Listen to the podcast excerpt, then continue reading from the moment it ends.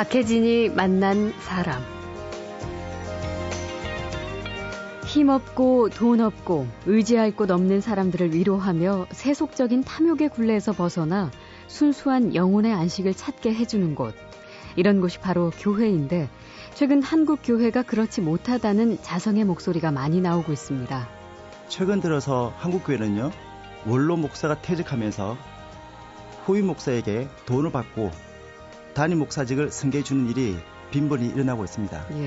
예. 전에도 없지 않았지만 최근 3, 4년 전부터 본격적으로 일이 벌어지고 있어서 예. 저는 이렇게 가다가는 한국 교회에 희망이 없다. 음. 이익을 끊어야 된다는 생각에 내가 단임 목사직을 내놓고서라도 예. 지금 달려가는 한국 교회 여기에 제동을 걸고 싶어서 네. 단임 목사직을 내놓게 된 겁니다. 현직 목사가 스스로 목사직을 내놓으며 제기한 문제는 이른바 목사직 승계 과정에서 돈이 개입하는 일부 교회의 관행인데요.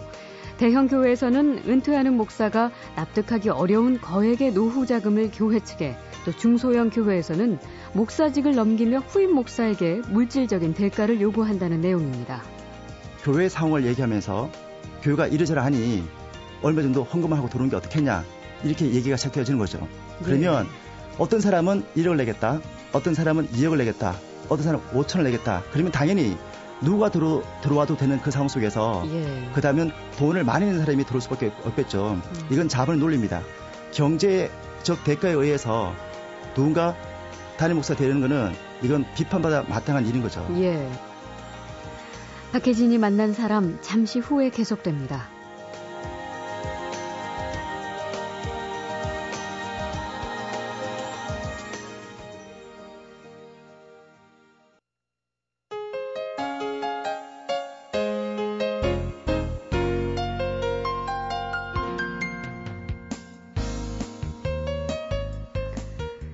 목사직을 자식에게 물려주는 교회의 세습과 초대형 교회 건축 경쟁, 유명 교회에서 담임 목사직을 두고 목사들 간의 폭력 사태가 생기는가 하면 개신교계의 대표적 연합기관인 한국기독교 총연합회는 이 대표회장 선출 뒤에 금권 선거 논란 속에서 소송전에 휘말렸고요. 급기야 법원이 대표회장 직무를 정지시키는 일이 있었습니다.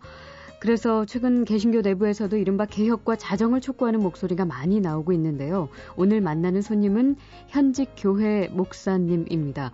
그런데 원로 목사가 교회에 과도한 은퇴 자금을 요구하고 때로는 후임 목사에게 돈을 받아가는 관행을 비판하면서 최근 스스로 목사직 반납 선언을 했습니다. 자, 그 주인공 김성학 목사님 만나겠습니다. 어서 오십시오. 안녕하세요. 네, 반갑습니다.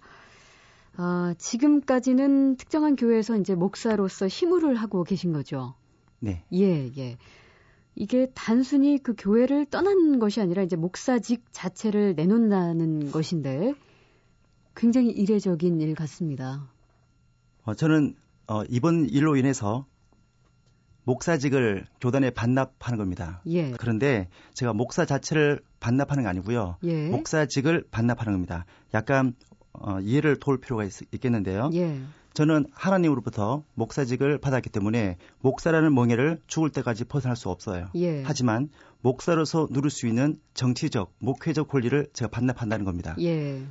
예를 들어서 저는 시간이 지나면 지방에 장로회는 노회로 하는데요. 총회 이런 데서 대의원이 될 수 있고 예. 선거권과 피선거 선거권을 가질 수 있어요. 그런데 예. 그 선거권과 피선거권을 제가 갖지 않겠다는 거고 예. 그리고 저는 어떤 교회에서도 청빙 절차에 응하지 않겠다는 겁니다. 음. 단임 목사 되지 않겠다.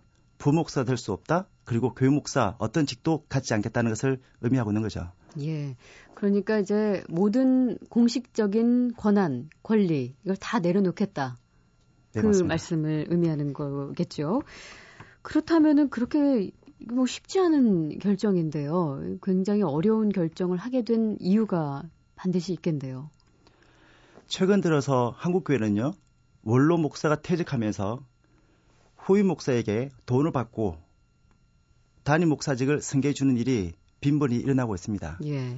예전에도 없지 않았지만 최근 3, 4년 전부터 본격적으로 일이 벌어지고 있어서 예. 저는 이렇게 가다가는 한국 교회에 희망이 없다. 음. 이익을 끊어야 된다는 생각에 내가 단임 목사직을 내놓고서라도 예. 지금 달려가는 한국 교회 여기에 제동을 걸고 싶어서 네. 담임 목사직을 내놓게 된 겁니다. 예. 어, 구체적으로 이제 정확히 어떤 부분 그리고 어, 어떤 방향의 문제 제기를 하시는 건지 조금 청취자들 이해가 쉽도록 예, 조금 설명을 해주신다면요. 원로 목사는 만 70세가 넘으면 그 교회에 사임하게 되어집니다. 음. 그러면 후임자를 뽑아야 되는데 예. 교회가 충분하게 원로 목사님에 대한 예우를 퇴직금을 준비하지 못하니까 예. 교회는 그 다음에 올 후임자 목사님에게 원로 목사님에게 줄 퇴직금을 예. 대신 내라. 고 음. 얘기해서 담임 목사직을 주는 거죠. 아, 그, 뭐, 어떻게 보면은 평생 동안 복음 사역을 위해서 이제 몸 바친 목회자들에게 은퇴를 할 때 그 노후를 위한 퇴직금을 어느 정도 어느 정도 주는 것이 그렇게 큰 문제는 없어 보이지만 지금 그 한도를 넘어섰다는 부분에 대한 지적인 거죠.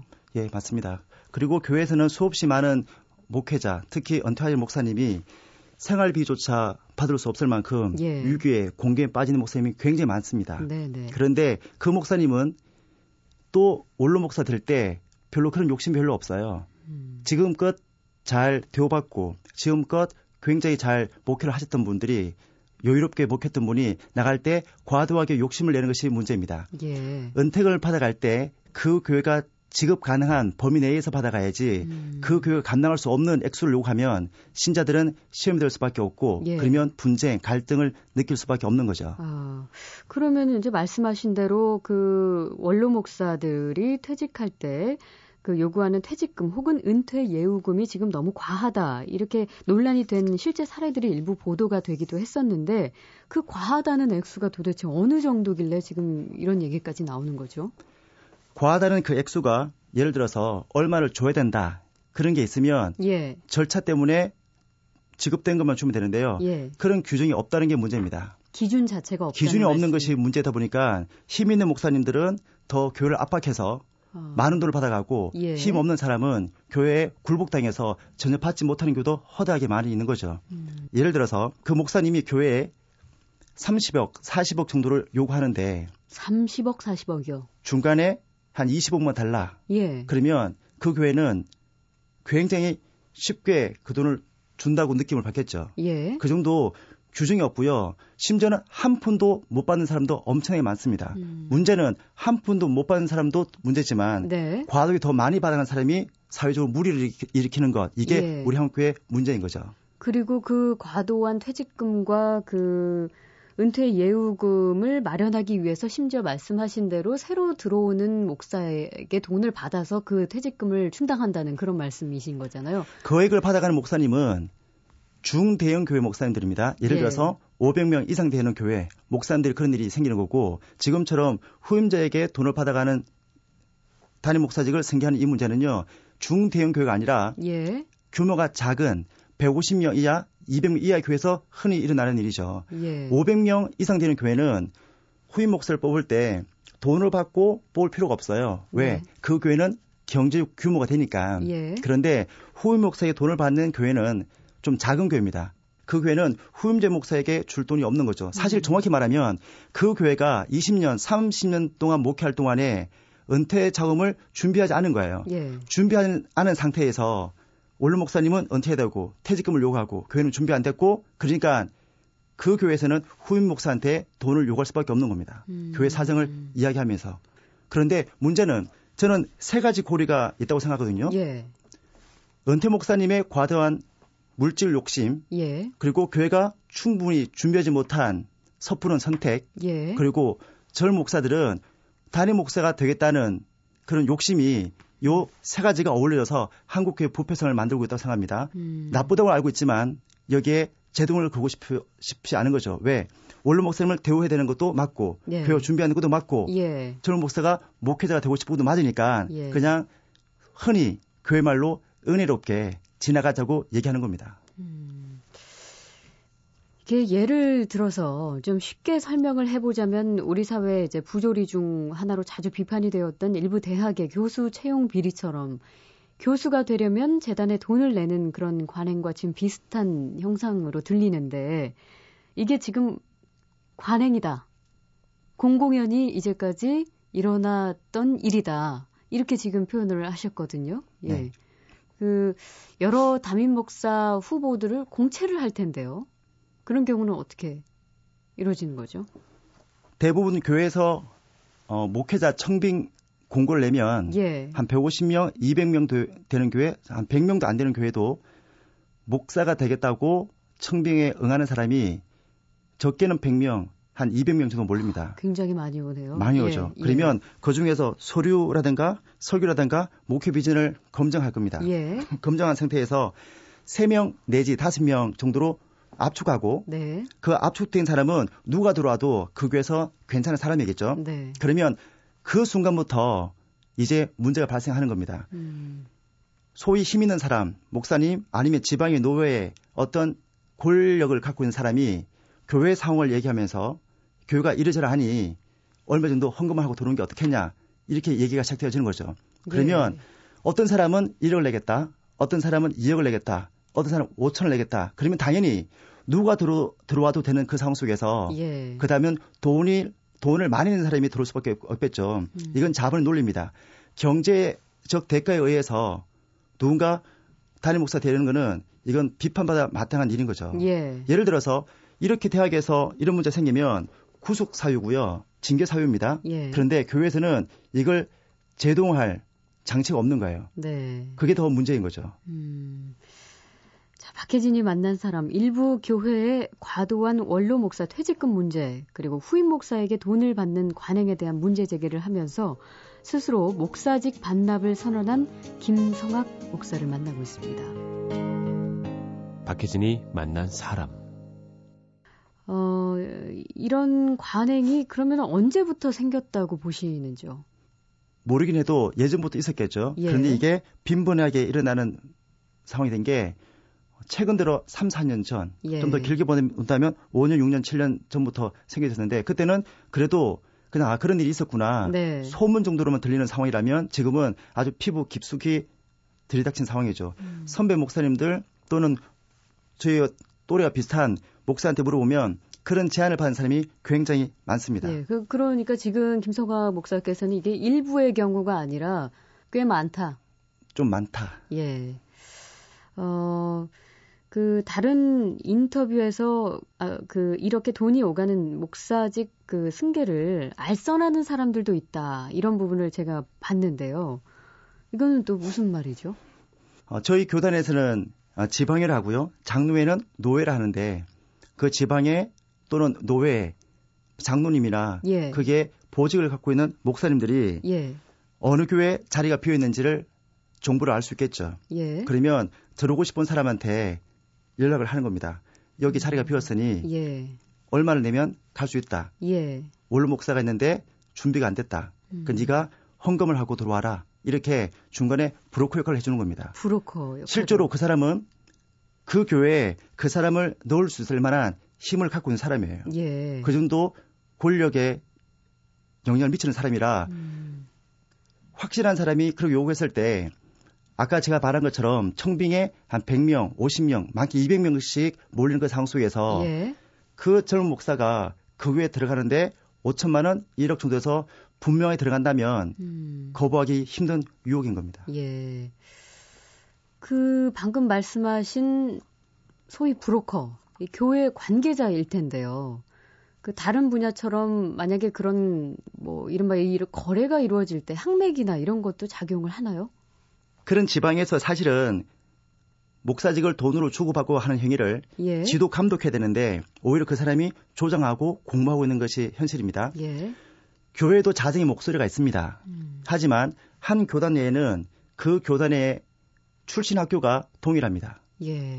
선후배 관계가 철저하고요. 학번, 목사 안수 연도가 바로 서열인데 예. 그 구조를 깨기가 힘든 거죠. 아무리 제가 그 안에서 바른 소리를 해도 네. 학번은 눌리고 목사 안수 서열로 눌리면 예. 말할 수 없는 겁니다. 그냥 가만히 있으라고.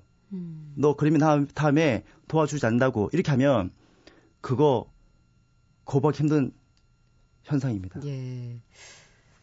그러니까 이게 뭐 순혈주의 다른 분야에서 많이 쓰는 표현인데 결코 견제가 잘 안 된다 지금 이 말씀이죠. 맞습니다. 예. 그 근데 이제 얼핏 듣는 생각은 이 각 교회 상부 기관들이 있으니까 우리 이제 교단 차원에서 좀 이런 어떤 규정, 기준을 가지고 이런 관행을 막을 수 있지 않을까 이런 생각을 해보거든요. 근데 지금 그, 그 부분이 잘 안 되나 보죠. 그 상부위에서 지방의 총회에서 지도 감독해야 되는데 오히려 그분들이 알선을 해주고 예. 오히려 그런 과정 속에서 공모해 주는 게 더 문제예요. 예. 음. 그런 장치가 안 됐다는 게 더 문제입니다. 예.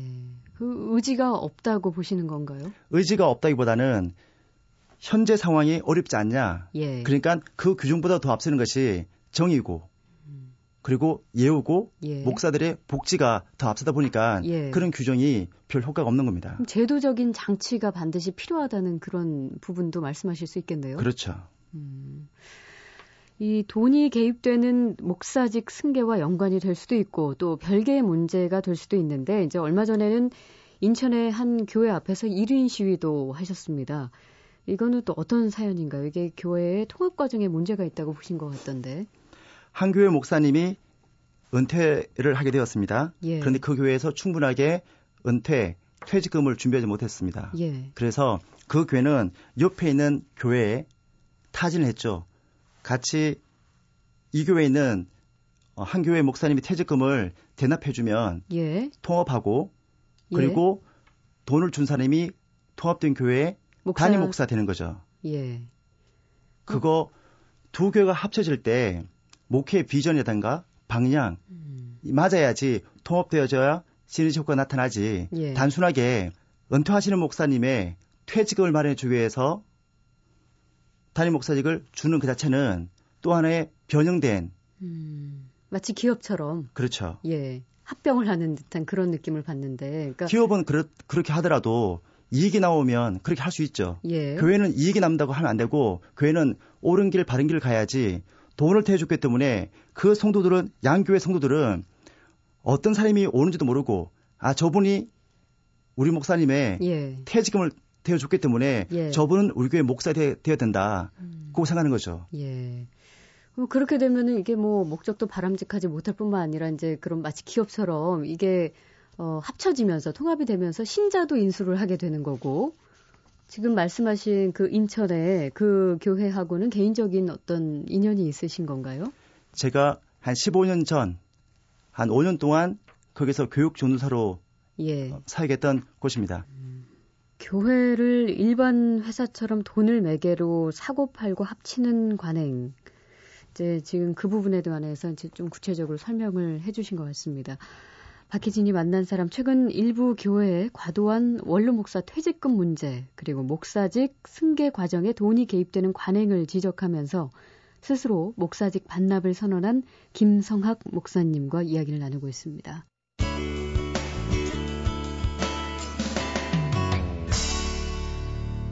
박혜진이 만난 사람. 이 성직자는 뭐 다른 일반 어떤 직업과는 조금 다르니까요. 그 목사가 되겠다. 어, 이런 것도 신앙이 바탕이 돼서 아주 큰 결심을 해야 되는 부분인데, 어, 그 김성아 목사님의 경우는 언제 그 처음 목사가 되겠다는 결심을 하셨었나요?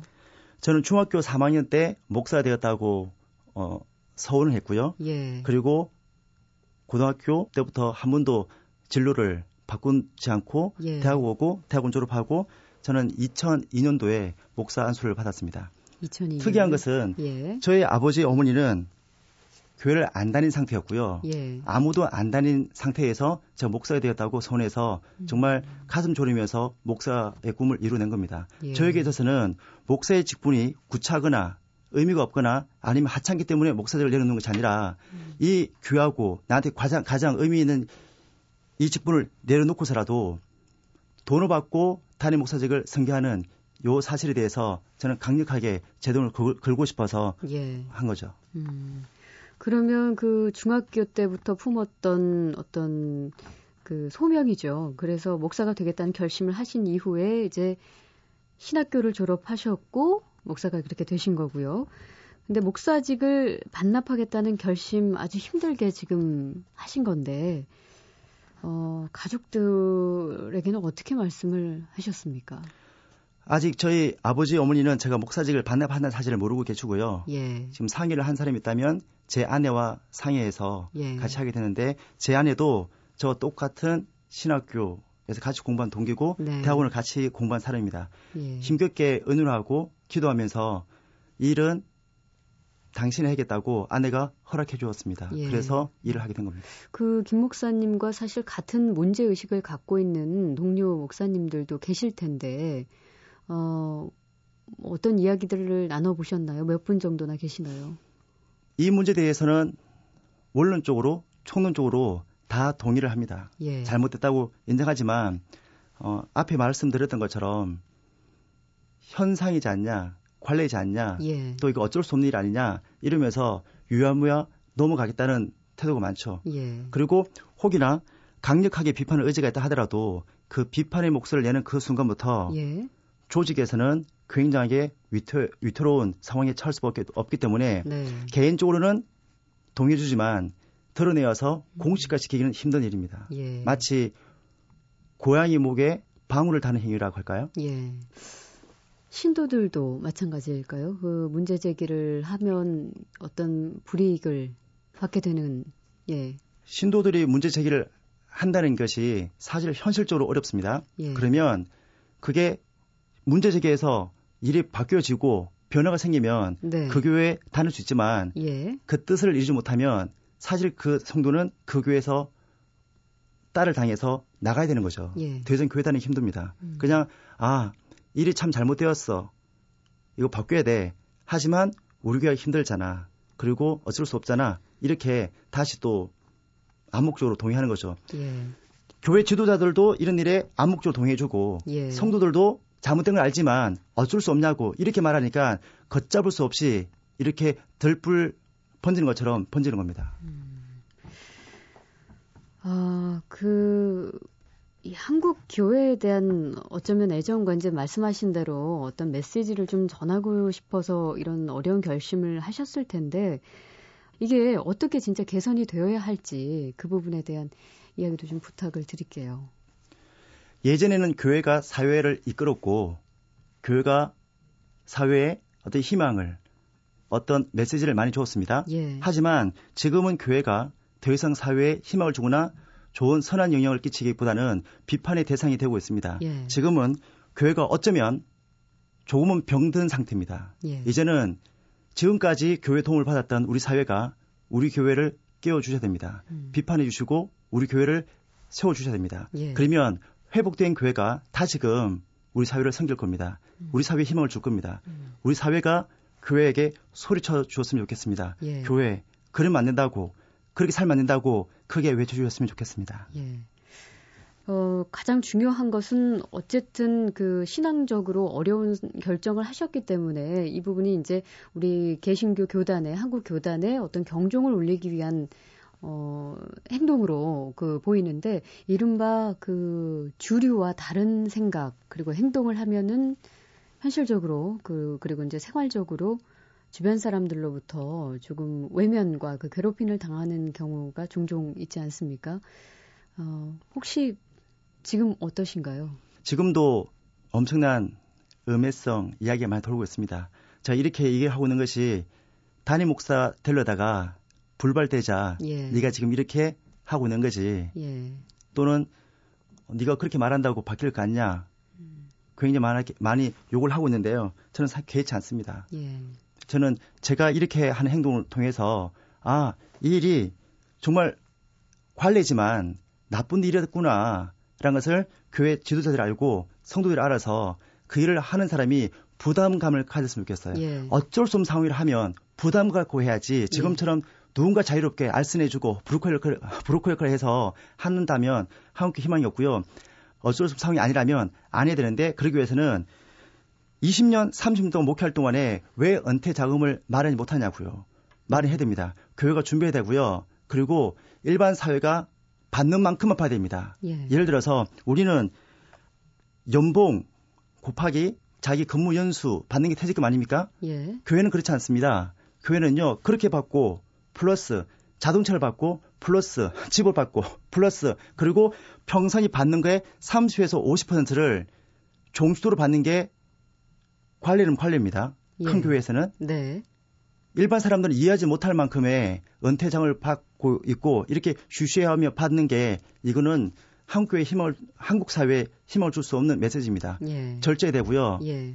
더 겸손해야 되고요. 예. 더 청빈하게 삶으로 보여줘서 아 목사님들 한 평생 저렇게 살았는데 돌아서 갈 때도 깨끗하게 청민을 살았구나 이렇게 이런 인식이 있어야 되는데 교회 목사 참 부자구나 예. 이건 힘을 주는 메시지가 아니라고 생각합니다.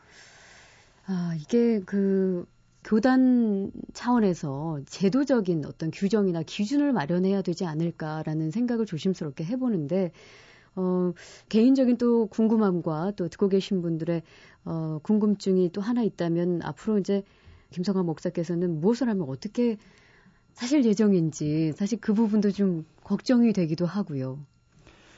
음, 목사이고 목사로 살려고 했습니다. 예. 하지만 지금 저에게는 진로의 이동이 좀 생길 것 같은데요. 앞으로 구체적으로 어떻게 살 것인가는 저도 좀 기도하면서 생각해야 될 것 같은데 예. 할수 있다면 교회 자정운동 하는 일을 하고 싶고 예. 여전히 저는 목사입니다. 목사직을 내놓았지만 목사이기 때문에 하나의 말씀을 전하고 성례, 성찬, 촉보에 기도할 수 있는 목사의 본연의 일은 여전히 하기를 원합니다. 예.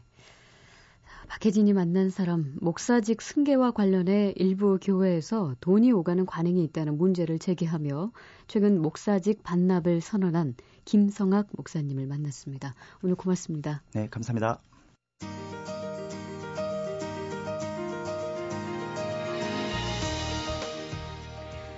박혜진이 만난 사람 오늘 순서는 여기까지입니다. 내일 다시 오겠습니다.